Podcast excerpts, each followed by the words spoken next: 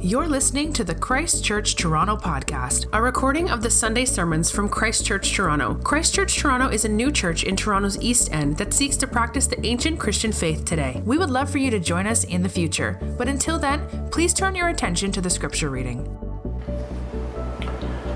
Today we will be reading from Ecclesiastes chapter 1, verses 1 through 18. All is vanity. The words of the preacher, the son of David, king in Jerusalem. Vanity of vanities, says the preacher. Vanity of vanities, all is vanity. What does man gain by all the turmoil at which he toils under the sun? Generation goes and a generation comes, but the earth remains forever. The sun rises and the sun goes down and hastens to the place where it rises. The wind blows to the south and goes round to the north. Round and round goes the wind, and on its circuits the wind returns. All streams run to the sea, but the sea is not full. To the place where the streams flow, there they flow again. All things are full of weariness. A man cannot utter it. The eye is not satisfied with seeing, nor the ear filled with hearing. What is being is what will be, and what has been done is what will be done. And there is nothing new under the sun. Is there a thing of which it is said, See, this is new? It is being already, in the ages before us. There is no remembrance of former things, nor will there be any remembrance of later things, yet to be among those who come after. The vanity of wisdom. I, the preacher, have been king over Israel and Jerusalem, and I applied my heart to seek and to search out by wisdom all that is done under heaven. It is an unhappy business that God has given to the children of man to be busy with. I have seen everything that is done under the sun, and behold, all is vanity and a striving after wind. What is crooked cannot be made straight, and what is lacking cannot be counted. I said in my heart, I have acquired great wisdom, surpassing all who were over Jerusalem before me. My heart has had great experience of wisdom and knowledge. And I applied my heart to know wisdom and to know madness and folly. I perceive that this also is but a striving after wind. For in much wisdom is much vexation, and he who increases knowledge increases sorrow. This is the word of the Lord for our church, and it is given for our good.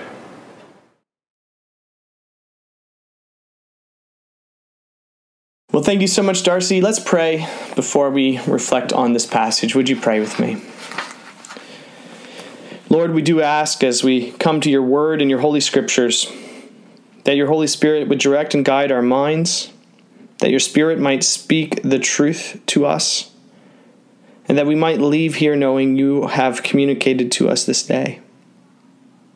Speak to us the words we need to hear. We ask in Jesus' name. Amen. Well, I don't know if anyone else remembers the movie The Hurt Locker. It won, uh, I believe, six Academy Awards, was nominated for nine. It's a, an extremely intense movie about a bomb diffusion unit in Iraq. Um, the, it's a U.S. unit, Army unit that is uh, tasked to defuse these bombs, especially these improvised explosives all over the road. And the movie is filled with constant scenes of tension. You know, when you see someone on the phone, you don't know if they're actually on the phone or if they're going to set off a bomb. As you're watching the movie, your heart beats quite fast in almost every scene. I don't know if you remember the movie at all or any of the details. It's fine if you don't, but you may remember that at the end of the movie, there is something of a twist. The main character, Sergeant William James, comes back from his tour of duty in Iraq.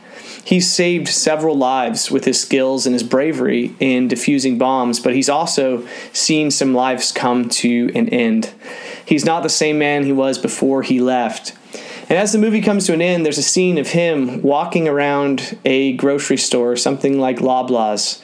And in a movie where your heart is beating most of the time, you're on the edge of your seat. Here is an almost two minute scene of him winding through the aisles, first of the frozen foods. Then he brushes into his wife, who says, Could you grab cereal? And he goes to the cereal aisle. And the cereal aisle is perfectly ordered. Every cereal box right on the edge of the shelf, logos facing out. There's that sterile fluorescent light coming down. And he sits there for almost a minute in this incredibly intense movie observing the cereal aisle. The scene cuts. Later, he's at home and he informs his wife that he is going to sign up again to do another tour in Iraq, and he re ups for another year. The scene's so powerful as he's in the grocery store because you realize how can a man who's seen what he's seen and been through what he's been through take in a cereal aisle the same ever again? When his eyes have seen what he's experienced, have put him in a situation in which life is just not the same as it once was, and he can't handle the sterile, clean cereal aisle, knowing what is going on elsewhere in the world. Well, as I stated, we're starting a sermon series in the book of Ecclesiastes, and I am so looking forward to it.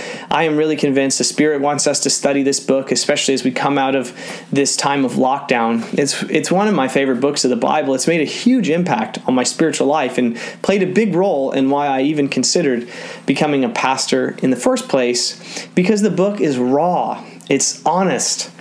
It starts, we, we are told, with a narrator who tells us that these are the words of, of what our translation calls the preacher, the Hebrew word kohelet, which is translated into Greek, the Ecclesiastes, uh, the convener, the teacher, the preacher. These are the words. We read later that the preacher was the son of David in verse 1, and in verse 12, he was the king over Jerusalem.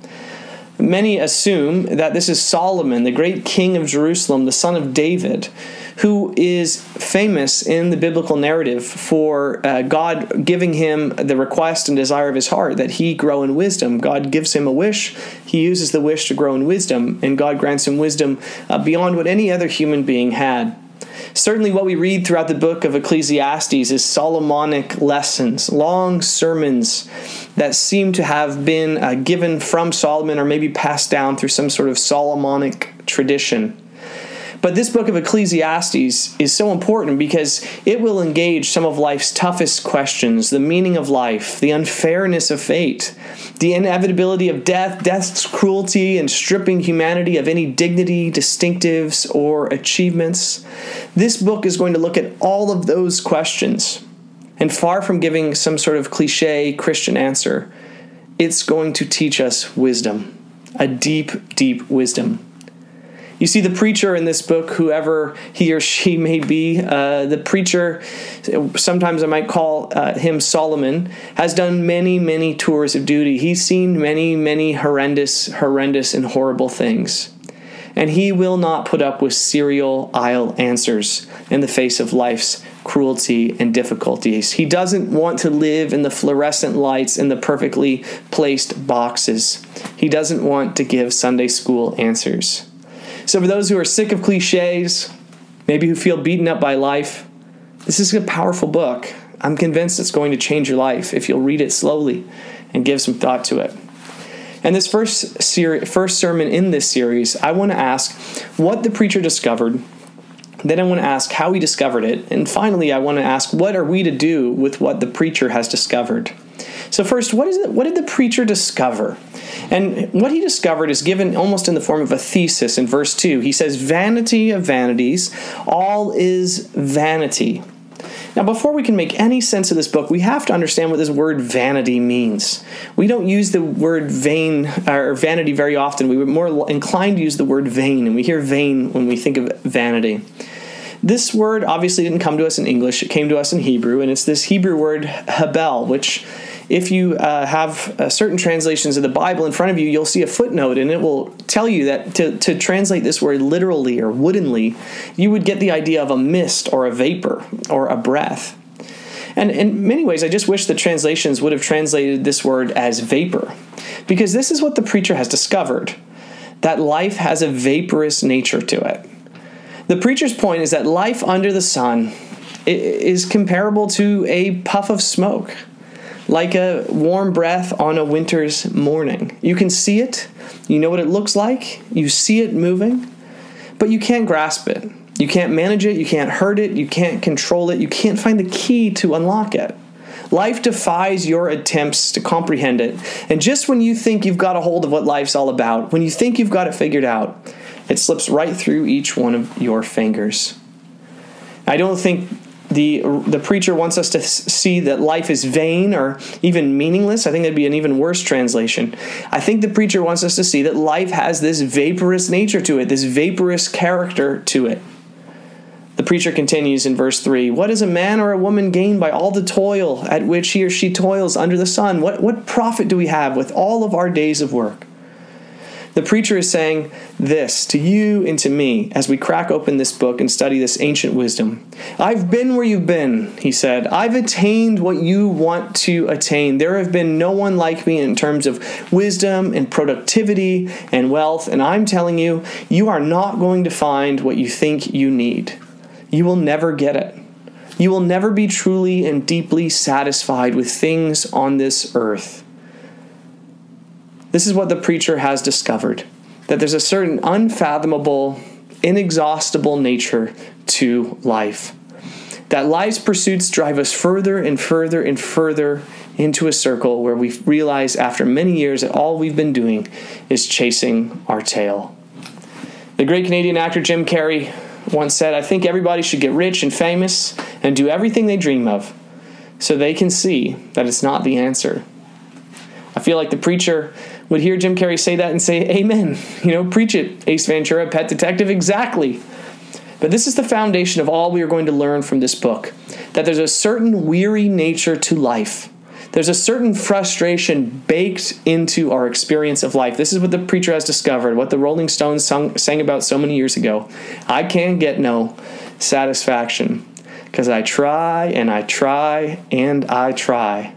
This is what the preacher has discovered. Life under the sun has an enigmatic nature. It's frustrating. It's like catching the wind. But now let's ask how did the preacher discover this, this deep truth? And the preacher is also a poet. He's giving to us a poem that kind of explains the, the vaporous nature of life, a reflection on so many things. He begins verses 4 through 7 by reflecting on nature, especially uh, the creation all around us as, as we observe it as human beings. He says, A generation comes, a generation goes. But the sun still rises tomorrow. The wind still travels around the earth. The streams flow into the sea, flow into the sea, flow into the sea, and they never fill up the sea the preacher saying, though we feel superior to the sun, the wind, the rivers, ultimately we have very little control over them.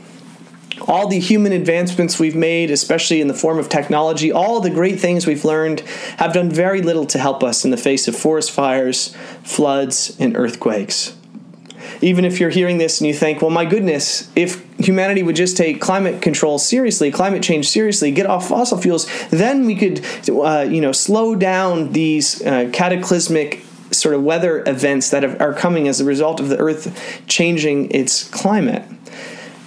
To you, I would simply say, go read about the moon wobble. How are we going to fix the fact that the moon might go through a wobble phase, which will greatly change life here on Earth?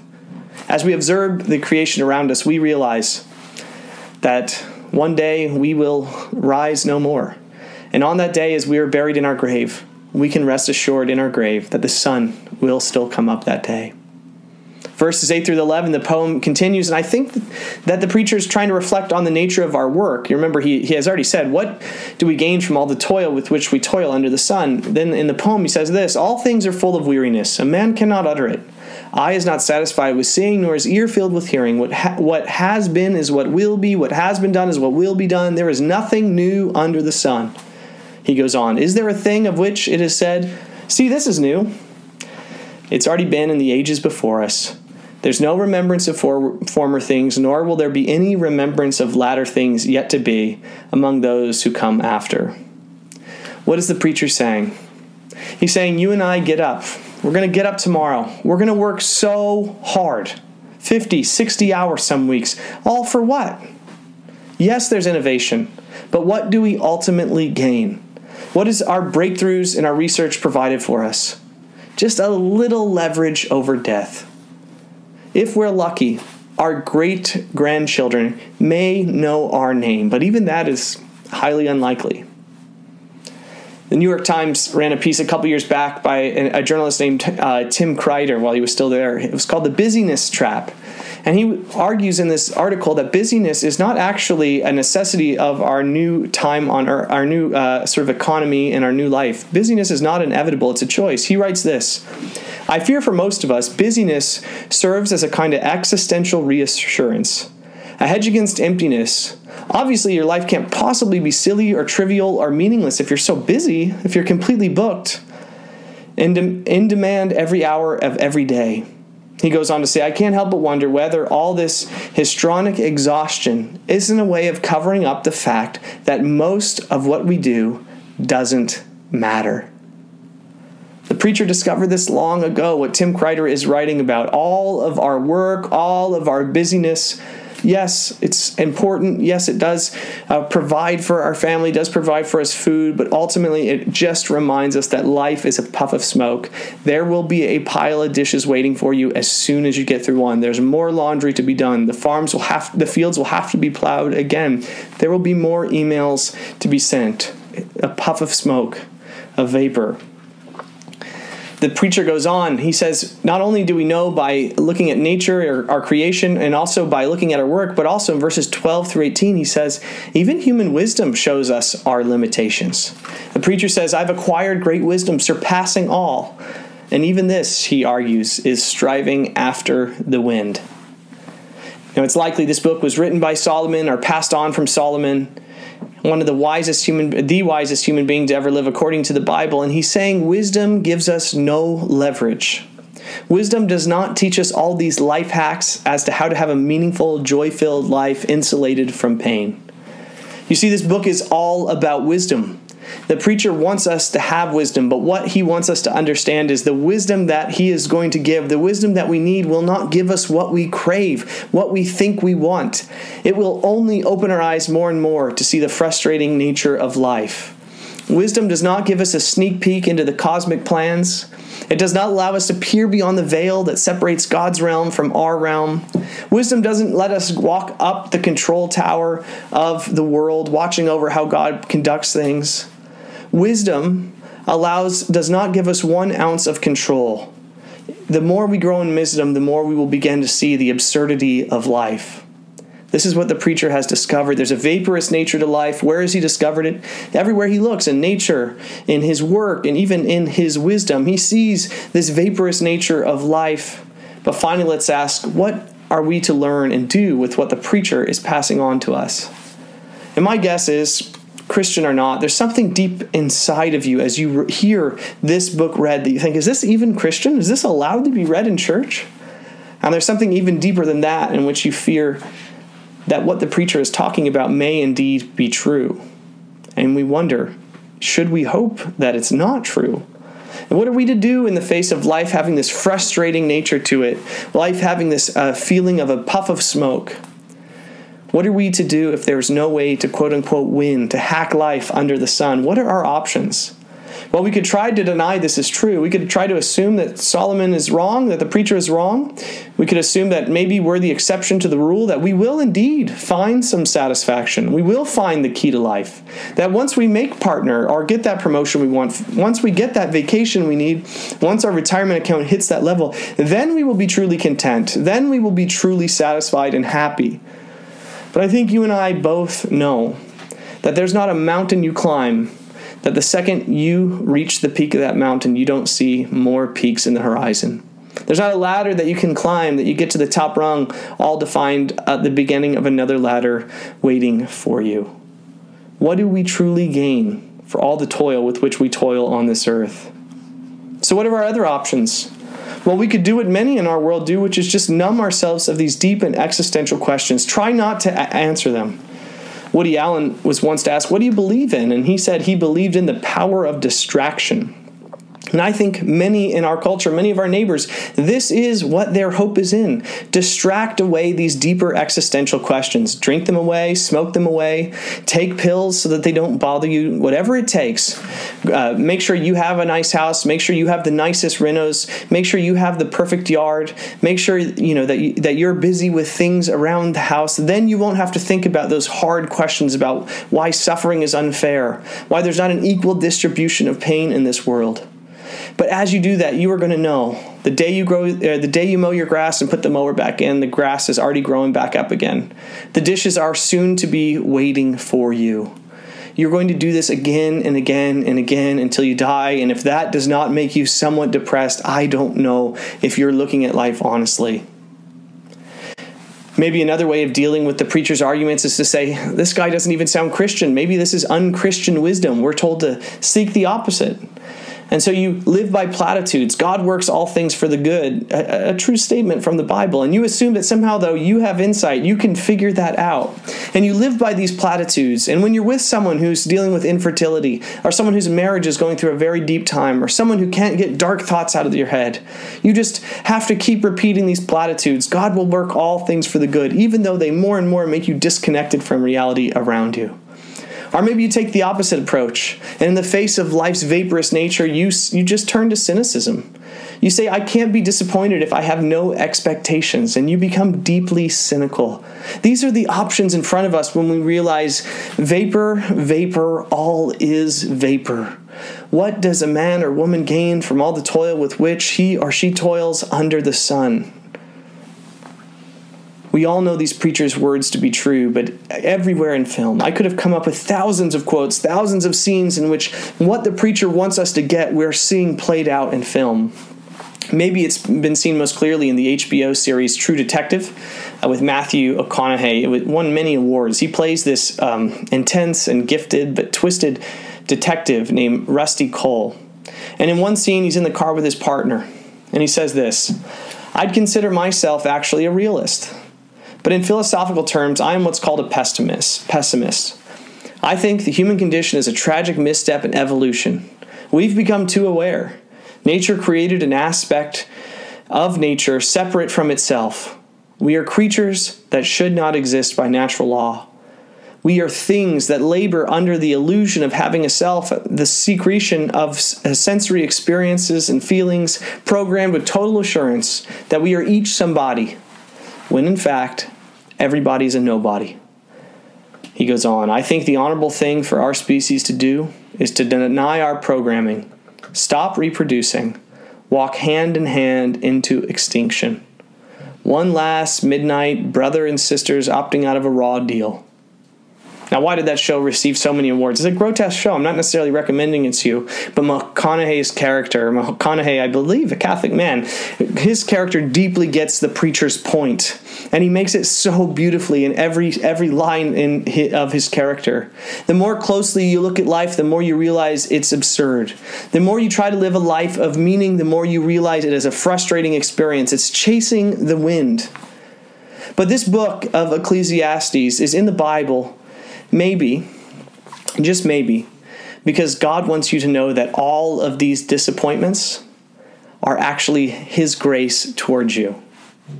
Seeing the vaporous nature of life, seeing the despair that could set in, is not when you see that life has a vaporous nature, is not an invitation to despair, but it's an invitation to something deeper Futility, frustration on the earth, yes, these things will be seen. But when you see them, maybe, just maybe, these are an invitation to a deeper life. Frustration is inevitable, yes.